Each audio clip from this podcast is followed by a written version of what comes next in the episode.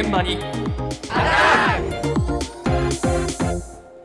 今朝の担当竹内島さんです。おはようございおはますようございます。あさっての24日、はい。これまでになかったカメラが発売されるということで注目を集めています。カメラ。はい、でどんなカメラかと言いますと、視覚に障害のある方でも使えるという画期的なカメラなんです。詳しいお話をソニー株式会社のイメージングプロダクツソリューションズ事業本部でマーケティング戦略に関わる伊藤美和子さんに伺いました。今回発表させていただきました網膜投影カメラキット。こちらはレーザーの網膜投影技術を応用していることによって、ロービジョン、いわゆるこう目が見えづらい方々にもお使いいただけるカメラキットになっています。2月の23日から横浜でカメラの大きな展示会が開催されました。えーそちらでもこのカメラキットを展示したんですけれども、白内障の方ですとか、緑内障の方、白い杖をお持ちのロービジョンの方もいらっしゃいました。白い杖を持ってらっしゃった女性の方は、メガネをかけてももう真っ白な霧の中で普段生活をしているとおっしゃったんですけれども、こちらのカメラご使用して、本当に霧が晴れましたと、こんな綺麗な景色を見たのは本当に久しぶりですということで、とても感動していただくことができました。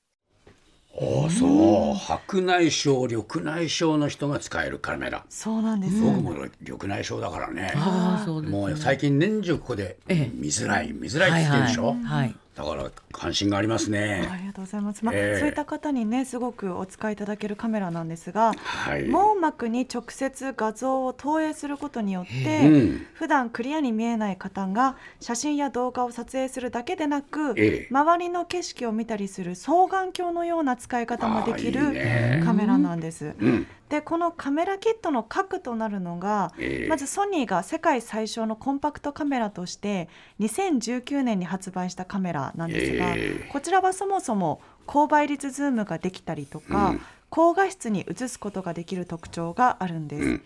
でそのビューファインダー、えー目で確認するあの覗き窓ですね。ね、はい。うん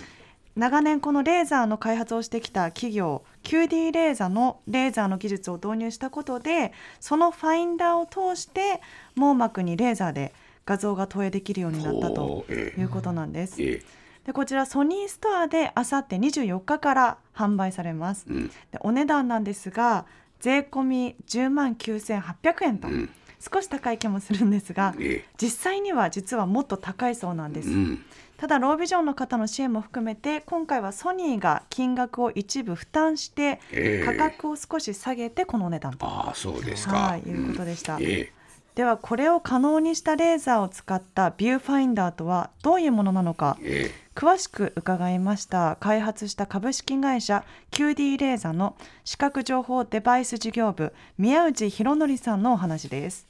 我々、普段物を見るときは、目の丸いレンズを使って光を屈折させてピントを調節して見ているんですけれども、レーザーの光を瞳の中心にまっすぐ通すことで、レンズの持っている機能、ピント調節機能を無視してしまう、バイパスすることで直接、えっと網膜にその明るくてはっきりとした映像を届けることができるという技術です。開発にあたっては、いろんな当事者の団体であるとか、そういったところのご支援をいただいています。例えば、あの盲学校というプロビジョンの方が勉強されている学校にこういった機会を持って行って、生徒の皆様、先生の皆様に使っていただいて、そのフィードバックをベースに製品のブラッシュアップをしてきました。と普通の視力の方であっても同じように使うことはできます。で例えばメガネをされている方だと、メガネなしでまあファインダーを覗くことができますし、まあ、例えば近視遠視、乱視、老眼、まあ、そういったものがあっても関係なく使えるというのが網膜投影の特徴になります。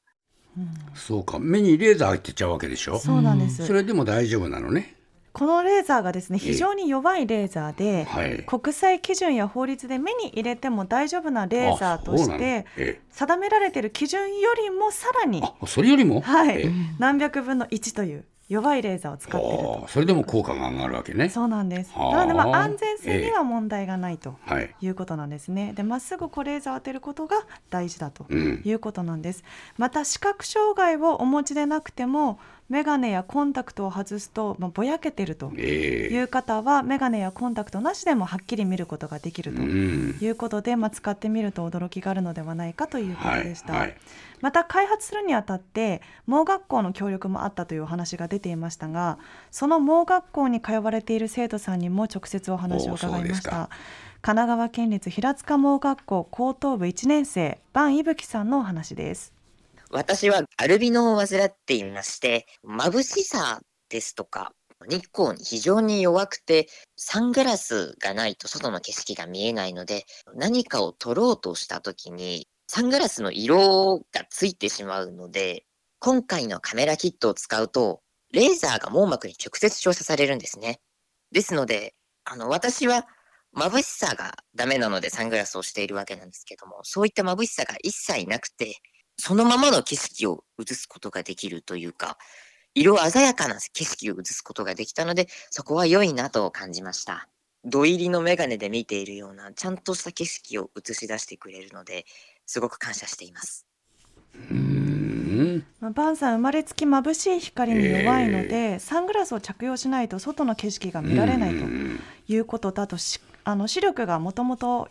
弱いのええ。で視界がぼやけてしまうというところがあったんですが、はい。今回のカメラキットでまず今まで見ることができなかった景色をサングラスなしで見られる、えそしてそのまま写真に収めることができるということで、まあ、感謝しているとえいうことでした、まあ、あとはあの自分のように障害のある方だけではなくて視力が衰えてきた高齢者の方だったりとか、はいはい。まあ、見えづらさを抱える一般の方たちにもぜひ使ってほしいですとうん。いうことでしたね。ええ。はい、